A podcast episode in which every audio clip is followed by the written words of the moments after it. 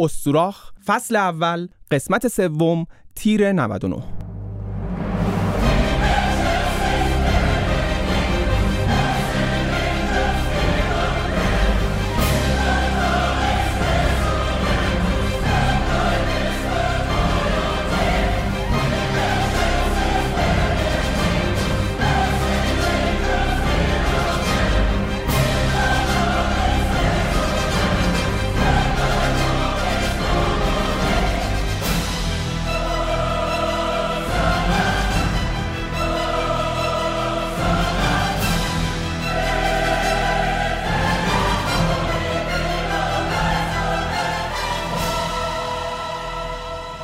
درود به تو انسان فان و فانی. قسمت سوم استوراخ هم اومد. دیگه از خدایان چی می‌خوای؟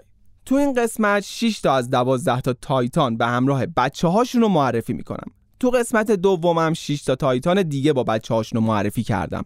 تو قسمت اولم خدایان اولیه تو اساطیر یونان باستان رو شناختیم. قسمت سفرمم نداشتیم. یه راست رفتیم سر اصل مطلب. تو این قسمت پرونده تایتانا رو میبندم میدم زیر بغلشون برن دنبال کارشون. فقط چند تا از تایتانا که پروندهشون خیلی کلفته میرن واسه قسمت های بعدی. ته قسمت دوم با تعلیق خاصی تموم نشد چون دست من نیست که وسط داستانه اسطوره‌ای از خودم تعلیق بچپونم ولی قول میدم آخر این قسمت رو با یه تعلیق خوب تموم کنم که برای قسمت بعدی استوراخ لحظه شماری کنید. یه بار سریع بگم تا الان چی گفتم. اولش خدایان اولیه بودن که بیشتر از نمادهای طبیعتن. زمین، آسمون، دریا، کوه و شب و روز و این چیزا. بعد از خدایان اولیه تایتانا اومدن سر کار. تایتانا بچه های اورانوس و گایا هستن. اورانوس خدای آسمون و گایا الهه زمین از خداهای اولیان شش تا تایتانی که تو قسمت قبل معرفی کردم تمیس، منموسونه، فیبی، کووس، اوکیانوس و تتیس بودن. دیگه تایتانا رو بیشتر از این منتظر نذاریم که زود عصبانی میشن.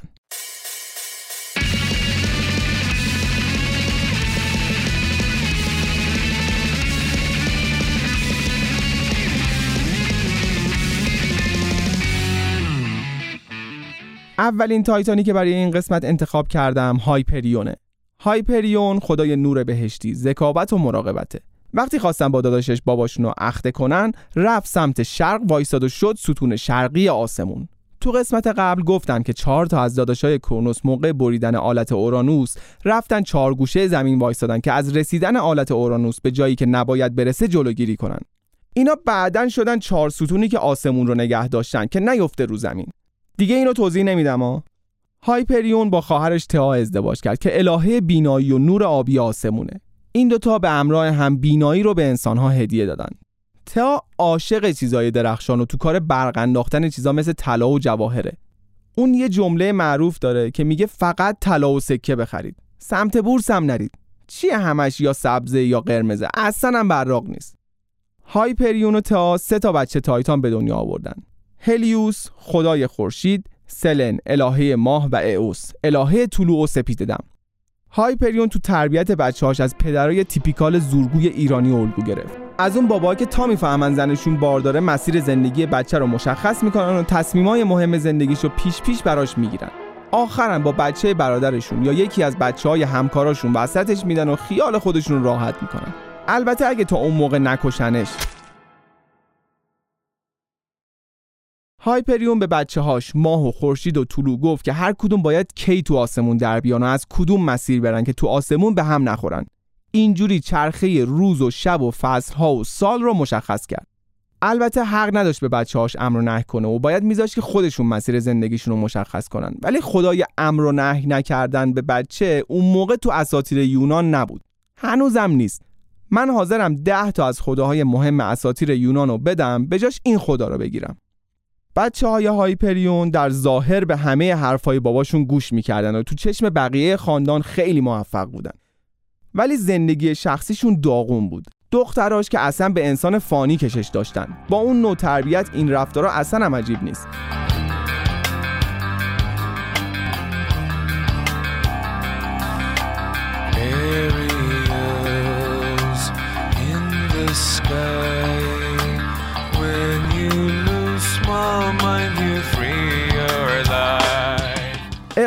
الهه طلوع. هر روز صبح با عرابه ای که اسبهای بالدار میکشنش از اموش اوکیانوس همون روده که دور دنیا رو گرفته میاد بیرون و دروازه شرق رو باز می‌کنه. تا داداشش هلیوس خدای خورشید طلوع کنه و خورشید رو تو آسمون به سمت غرب بکشه. تو یونان اینجوری صبح میشه. الانم تو ماشین با صدای جوان ایرانی. سلام!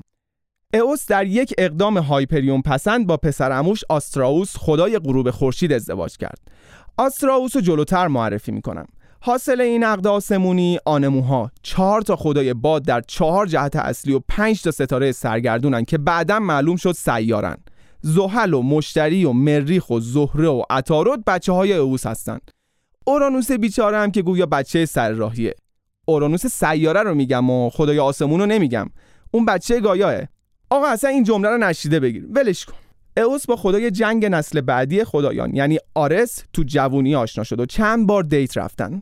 تو یکی از این date ا آفرودیت الهه زیبایی که دوست دختر فابریک آرس بود دیدشون و اوس رو نفرین کرد که تا ابد به مردای زیبا و جوون کشش داشته باشه. پشت سرت هر جا بری نفرین من به به اون چشه دار بداره. دل سیاهته به اون دل سیاهته آخه اینم شد نفرین. اینو که خیلی از زنا و یه سری از مردا پیشفرض دارن. حتی اگه نفرینش میگرد که عاشق مردای زشت پیر بشه بازم نفرین نبود. چون در هر صورت علف باید به دهن بزی شیرین بیاد. اوس بعد از این نفرین افتاد دنبال پسرها و هر روز از اون بالا یکی رو انتخاب می‌کرد و میبردش کافه طلوع.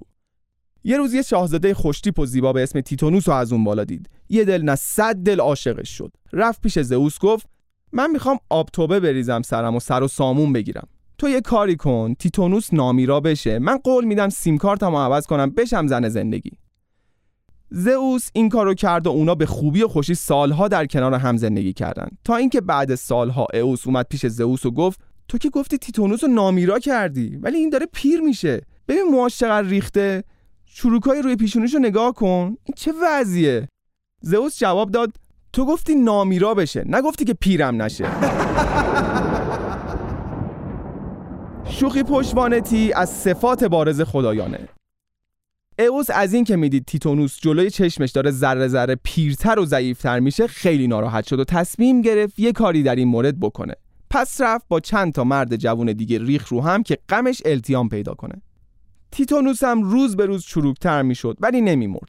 صدای ناله های تیتونوس کل آسمون رو برداشته بود.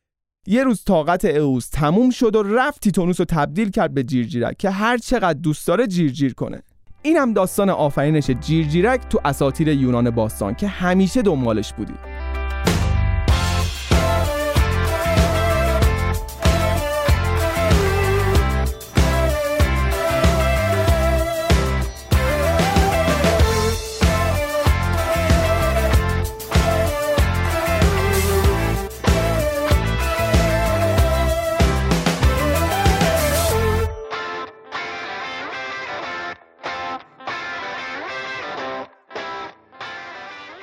سلن دختر دیگه هایپریون الهه و مظهر ماهه. سلن هم مثل خواهرش اوسی عرابه داشت که باهاش تو آسمون طلوع می‌کرد. تمام شب و با دو تا اسب بالدار که عرابه رو میکشیدن میتاخت و با رسیدن صبح غروب می‌کرد. سلن باز هم مثل خواهرش عاشق یه انسان فانی به اسم اندیمیون شد. اندیمیون تو روایات مختلف چندین شغل داشته که محتمل تریناش چوپانی و منجمی هستن. برای چوپانی کردن باید صبح زود راه بیفتی بری تو دشت و مرتع. طبیعتا چند تا گاو و گوسفند و بز هم همیشه دور هستن. ولی برای منجمی کردن باید شبا بری تو کوه و کبیر گوسفندم هیچ وقت دنبال منجم راه نمیافته یعنی کافی بود یه نفر فقط دو ساعت دنبال اندیمیون راه بیفته تا بفهمه شغلش چیه. از من بپرسی میگم اندیمیون یا ساقی بوده یا نصاب وگرنه پیدا کردن شغل یه آدم انقدرام سخت نیست. چیزی که همه روش اتفاق نظر دارن زیبایی اندیمیونه که چشم سلن رو گرفت. ولی فانی بودن انسان اینجا هم مشکل درست کرد. خجالت نمی‌کشی میمیری؟ سلن رفت پیش زئوس و گفت زئوس بزرگ اندیمیون رو نامیرا کن. با من از اون شوخیایی که با اوس کردی نکنی یا اندیمیون باید هم نامیرا بشه هم جوون بمونه. زئوس گفت خواسته تو اجابت میشه. فقط یه مشکل فنی داریم. اندیمیون بعد از اینکه نامیرا شد به خواب ابدی فرو میره. نه میمیره نه پیر میشه نه بیدار میشه. اندیمیون که تو رو درواسی مونده بود و نمی‌تونست نه بگه. اولش فکر کرد با داده تو اصل تو رو خدا ببین روی باید بیپ بذارم. بعد میگن چرا هیچکی پادکست گوش نمیده. خلاصه اندیمیون شکمش صابون زده بود که هم با یه الهه ازدواج می‌کنه هم نامیرا میشه. آدم دیگه از یه رابطه خوب چی می‌خواد؟ ولی خب باید بیدار باشی تا از اینا لذت ببری. اندیمیون امیدوار بود سلن این شرط رو قبول نکنه ولی عشق که این چیزا حالیش نیست. سلن شرط زئوس رو قبول کرد. اندیمیون نامیرا شد و به خواب ابدی فرو رفت. سلن بردتش توی قله یه کوه تاقباز خوابوندش و هر شب بهش سر می‌زد. با وجود اینکه خواب بود ولی سلن کار خودشو کرد و 50 تا بچه ازش زایید به اسم مناها که هر کدوم نماینده یکی از ماههای حد فاصله بین برگزاری دو مسابقه المپیک بودن. اینم آخر عاقبت دیت کردن با الهه ها.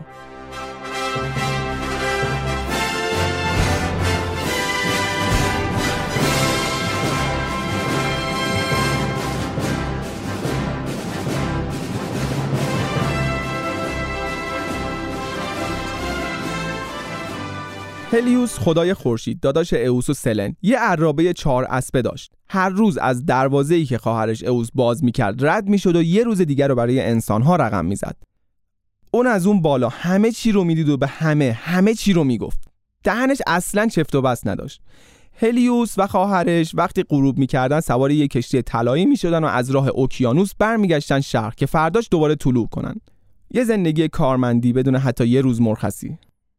هلیوس خیلی بچه داشت که اگه بخوام فقط اسم ببرم دو سه دقیقه طول می‌کشه. برنامه یه شبانه روز هلیوس این بود که صبح تا شب تو آسمون عرابه سواری کنه و شب تا صبح بره دنبال الهه بازی و داستان. اینجا فقط مهمترین بچه هلیوس رو معرفی می‌کنم.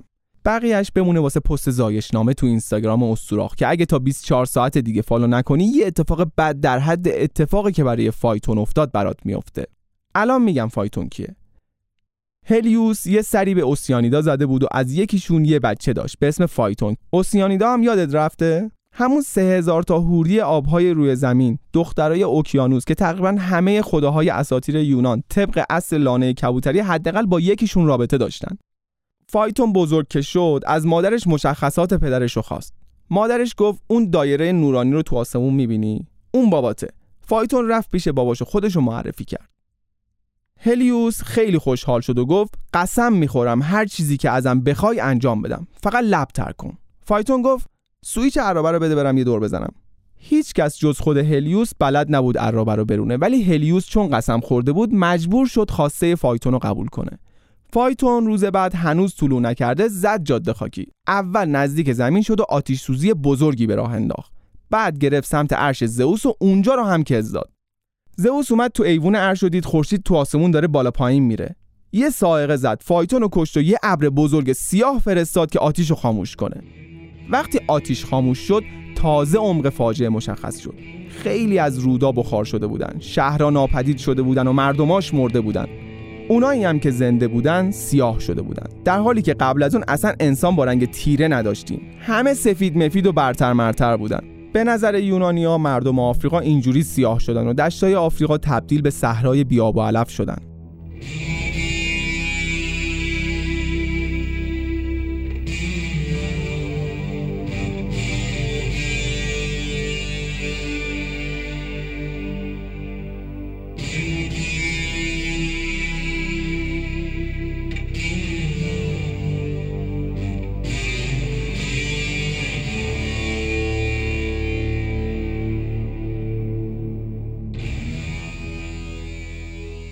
کریوس یکی دیگه از تایتانا. خدای صورتهای فلکیه. ستاره ها و صورتهای فلکی تو آسمون از اول مال خدایان بودن و تقریبا همش خودشون ساختن. یا برای تشکر کردن از یکی صورت فلکیش می‌کردن یا برای تنبیهش. یا وقتی یه شخصیت مهم کشته می‌شد برای دلجویی از بازماندگان میذاشتنش تو آسمون. مثلا همین فایتون که گفتم زئوس کشتش. بعد مرگش ستاره شد و رفت تو آسمون. خلاصه تاریخ انقضای یه شخصیت مهم که تموم می‌شد میذاشتنش تو بوفه آسمون و درش رو قفل می‌کردن. هنوزم از این بوفه ها استفاده میشه و ما خودمونم یکیشو داریم. خود کریوس به عنوان صورت فلکی قوچ یا حمل تو آسمون و وقتی از جنوب تو آسمون طلوع می‌کنه سال نو یونانی شروع میشه. کریوس مسئول مشخص کردن طول ساله. یعنی اگه لحظه تحویل سال بیفته نصف شب یا صبح اول وقت مثل امسال فحشش رو به کریوس بده.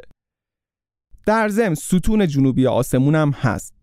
کریوس زد زیر سنت های خاندان تایتان ها و به جای اینکه از خواهرای تنیش زن انتخاب کنه رفت یکی از خواهرای ناتنیش به اسم اروبیا رو گرفت. هرچی هم بزرگترای فامیل بهش گفتم پسر جان این کارا درست نیست. زشته قباحت داره. به خرجش نرفت که نرفت. اروبیا دختر گایا و پونتوس و مظهر قدرت دریاست. پونتوس هم خدای اولیه آب هاست که برای شناختش باید قسمت اول گوش کرده باشی. اروبیا سه تا بچه تایتان زایید به نامهای آستراوس، پالاس و پرسس. از بین این سه تا فقط آستراوس شغل پدرش رو ادامه داد. حجره رو سر پا نگه داشت و شد خدای غروب خورشید. اولای همین قسمت گفتم که با دخترموش اوس الهه طلوع خورشید ازدواج کرد. آستراوس از اون تیپ بچه هایی شد که پدر مادرها خیلی دوست دارن و میزننش تو سر بچه های خودشون. به خاطر اینکه سبک زندگی پدر مادر پسند و انتخاب کرد. رفت تو شغل پدری و زود زن گرفت. اما دو تا بچه دیگه به حرفه پدر پشت کردن و رفتن دنبال علاقه خودشون. پالاس رفت دانشگاه جنگ و شد خدای هنر جنگ پیروزی و قدرت. پرسس هم از بچگی دنبال اکلیل سرنج و اکلیل نقره و سنگریزه بود و آخرش هم شد خدای تخریب و انهدام و الگوی مدیریت کلام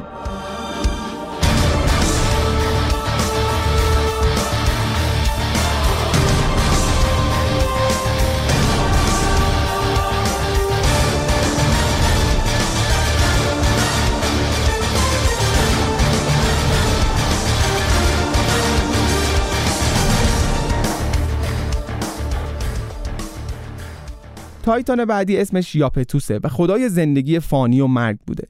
بهش می‌گفتن د پیرسر یا سوراخگون و فقط به همین دلیل اون رو خدای سندگری هم می‌دونستن. یعنی دریل اگه اون موقع بود خدایی می‌کرد واسه خودش. یاپتوس ستون غربی آسمونه. اون رفت از اوسیانیدا یکیشون به اسم کلایمن رو گرفت. اونا چهار تا بچه به دنیا آوردن که سه تاشون نقش خیلی مهمی تو اساطیر یونان دارن. انقدر مهمن که ترفیع درجه گرفتن از قسمت مربوط به تایتانا رفتن تو قسمت های مربوط به المپ نشین ها منوئتیوس، اپیمتیوس، پرومتیوس و اطلس بچه های یاپتوس هستن. منوئتیوس تایتان مظهر خشمه. خیلی بیفکر و مغرور و گستاخه و اون بچه که نقش خاصی تو اساطیر یونان بازی نمی‌کنه. منوئتیوس خدای اون دایی‌ها یا عموهایی که زنشون سالهاست پاشون از خانواده برید و مادر بزرگ پیر هر روز از غم نبودن پسرش اشک میریزه. هر وقتم پیداش میشه دنبال ارث و میراث و فکر می‌کنه همه بسیج شدن که حقشو بالا بکشن. خاک بر سرت منوئتیوس. ستای بعدی یعنی پرومتیوس، اپیمتیوس و اطلس بمونه برای قسمت بعدی.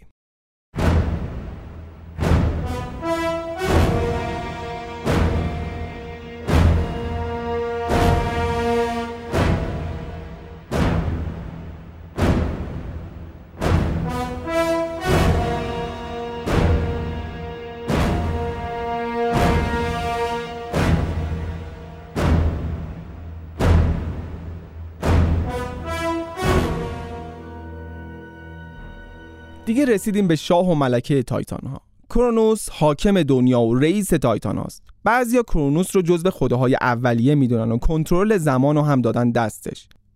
اون از بین خواهراش رعا الهه آسایش و راحتی و به عنوان همسر انتخاب کرد و رعا شد ملکه تایتان ها کرونوس هم طبق سنت نانوشته خدایان یکی از اوسیانیدا به اسم فیلید رو برای خیانت به زنش انتخاب کرد.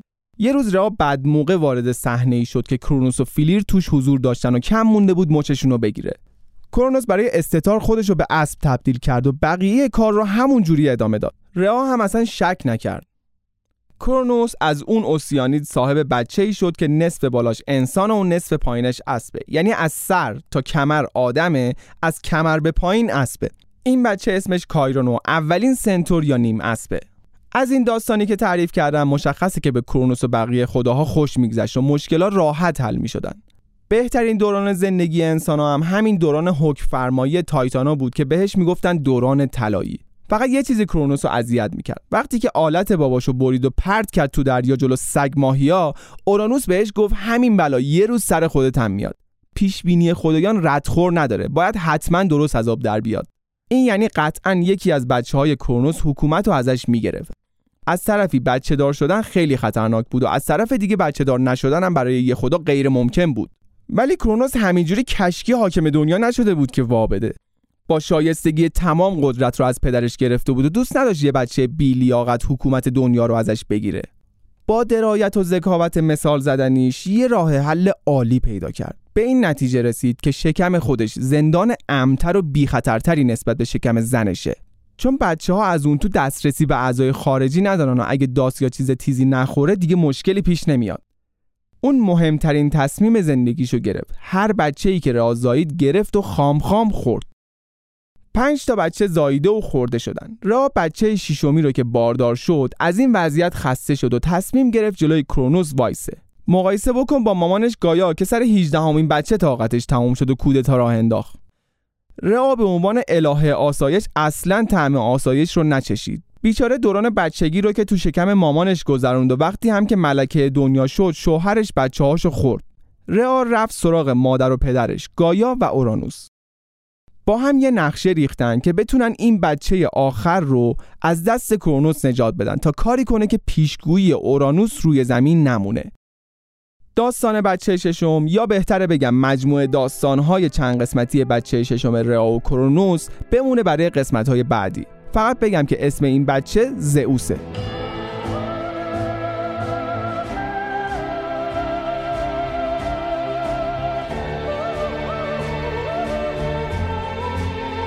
این از دوازده تا تایتان نسل اول و بچه هاشون. قسمت بعد سرنوشت تایتان ها رو میگم و بعد ولشون می‌کنم همون جایی که هستن زجر بکشن. بعدش می‌رسیم به اصل ماجرا یعنی خداهای المپ نشین اگه از اسطورا خوشت اومد دوستاتم خبر کن بیان گوش بدن. subscribe تو اپلیکیشن های پادگیرم میگن واسه پادکست خوب و مفیده. اونم اگه در توانت دریغ نکن. خدافظ تا خداهای دیگه.